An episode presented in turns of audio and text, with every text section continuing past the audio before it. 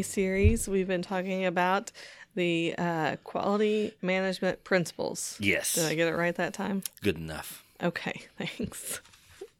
Was it quality, the way I got it? You said it was good enough. I don't know if that's a quality. Well, I've not defined the success criteria for it. Okay. We don't have a K P I for this. So Kyle mentioned in our first episode of this, if you missed it, you can always go back and listen to it. Please do. But I S O nine thousand one kind of skims over these principles, basically just listing them. In today's global economy, quality matters. Benjamin Franklin once quipped, "The bitterness of poor quality remains long after the sweetness of low price is forgotten." Quality Matters is here to talk about all things quality. So whether you're looking to improve your business, getting ready for an audit, or dealing with failed inspections, tune in, check us out, then get back to doing work that matters. All right. Yep. And so Kyle's theory is that people don't really pay attention to these principles like they should because an auditor can't check to make sure you're doing them. Nope, not auditable at all. But these are very important factors. Incredibly. Kind of all contribute to the culture that we've talked about so many times on yep. here. So we've already talked about the first five principles, mm-hmm. which was customer focus, leadership, engagement of people, process approach, and improvement. Yes. I did not memorize those. I am reading them from my paper. Well, you could have come off looking awesome. I could have, but I'm, I can't lie. So number six is evidence-based decision making. So this sounds like a fluff term, and until you really dig into it, it kind of is. Um, recently, I finished reading uh, Jim Collins' uh, Great by Choice. Really good book. Of course, anything Jim Collins does seems to be. Um But he has uh, in a model that he calls uh, SMAC, right? So I kind of like the idea. It's like smack dab in the middle of your program. And we actually have our own uh, uh, guidance sheet based off of it. And the idea is that you need to have a set of principles for your organization that are specific, methodical, S M, and little a, consistent. And this is based in part by empirical creativity, and I like that term because you need to have numbers to back up the decisions you make, right? Mm-hmm. So it's one thing when you're sitting at a round table and you've got all these great ideas. You're talking about, well, what if we did that? What if we did this? What if we did that? What if we did this? That's great, but you need to have some sense, um, I say some sense, you need to have some numbers on a sheet of paper that can back up the decision. Okay. That if we do this, we expect a potential return of. Okay. Otherwise, you're just throwing darts at a board, and you don't know where the board's at, and you're blindfolded. But you might have been a great throw. You just didn't hit anything. Right. So, evidence-based decision-making. Yes. This applies really big, too, when you have uh, problems that you've encountered, corrective action. So, we're not talking about the continual improvement side, Which, which is fun, but now we're looking at corrective actions, and we're responding to problems, which, by the way, is still part of continual improvement. um, you have to have an expectation for the outcome before you put the fix into place. That sounds really common sense, like, duh, Kyle, of, of course we need that. You'd be amazed at how many times people just slap a Band-Aid on and run with it. And I don't even think slap a Band-Aid on. Just try something new and let's see how it goes. Yeah. And but then when you see how it goes, you have nothing to measure it against because right. you didn't write anything down. Mm-hmm. Was this worth our trouble? Yeah, absolutely. Well, and what's going to make it worth our trouble? Yeah, absolutely. Like, uh, you know, we're trying uh, different things with sales marketing right now. And so I was talking to uh, one of our salesmen this morning, and he had this uh, this idea for, you know, a video he wanted to put out on LinkedIn. And I'm like, great, I love it. I love the idea. It sounds fantastic. Here's what I want you to do is I want you to take a sheet in your notebook. I want you to write down the video, details about the video, what you think you're going to get out of it. And then in a week's time, we're going to reassess, did you get any of the likes? Mm-hmm. Did you get any of the comments? Did you get the conversations you were looking for? If not, maybe we can analyze why. Um, and if you did, great, what do we think contributed to that? Yes. Mm-hmm. And we're going to sit down and re-review yes, a single social media post in a week to see how it did. Because before we make this an ongoing part of what we do for a marketing campaign, I want to know, is this wasting my time? Yeah, because there's so many things you can chase. Yep. That, you know, may or may not be worth it. And you have to analyze them to know if they're worth it or not, or yeah. you end up wasting a lot of time. And that's the idea. And we're speaking from experience. Yes, we are. Again, um, we're not sitting up in some ivory castle. We've learned these uh, these lessons the hard way. Mm-hmm. Um, but that's the idea of evidence-based decisions.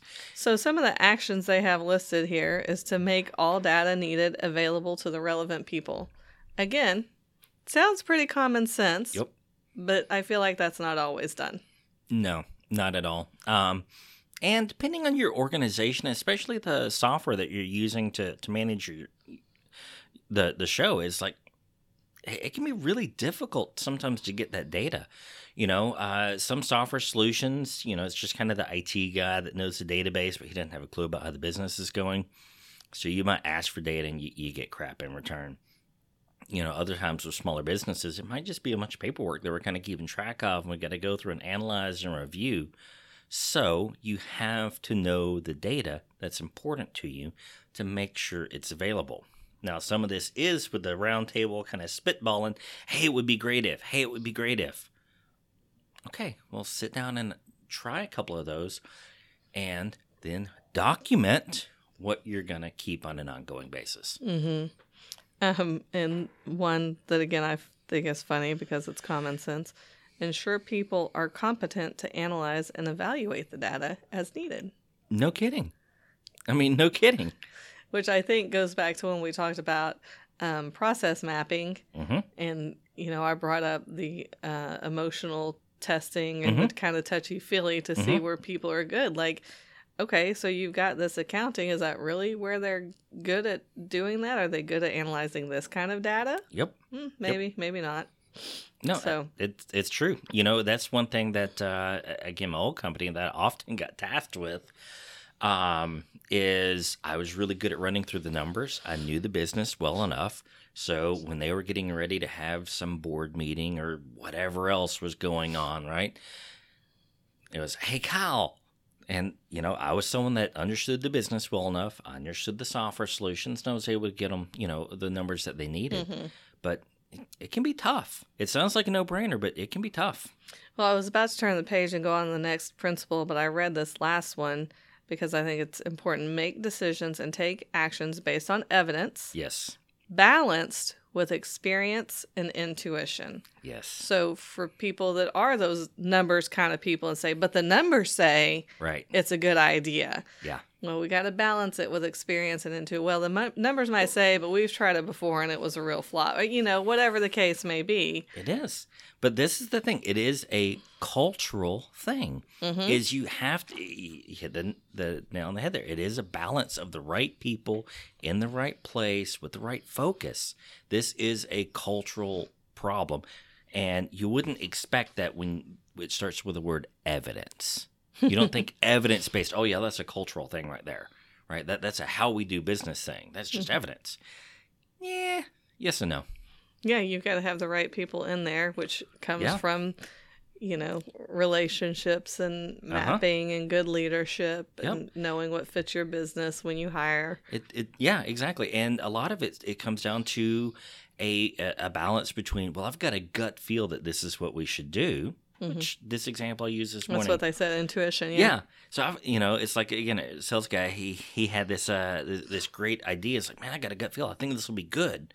Like, good. Go for it. Let, let's run a little experiment here mm-hmm. and see how it works out. Mm-hmm. Uh, actually, I had it, again, kind of on the sales marketing side of things, which, you know, quality's quality, no matter where you're at. But I had this uh, little experiment I wanted to do, and we're still trying to gather data on it, is what if we do handwritten notes to people, handwritten mm-hmm. letters, and we send it in snail mail with a handwritten address on there? Mm-hmm. Are we? How is the response to these prospects going to be versus just our standard email and phone calls? Mm-hmm. And so we're still trying to gather data on it for the reason that we want to know, is this a good investment is of our time? Is this worth my time? Yeah. And so there's and materials, and you know, yes. there's financial that goes into there it is. too. Stamps ain't cheap. No. Stamps ain't cheap. And when you start putting a, a pen and a nice, you know, little booklet in there, like, er. But the point is, you have to, you have to have the balance. You got to have a gut feel to try something new, but you have to evaluate if it was mm-hmm. worth it. Mm-hmm.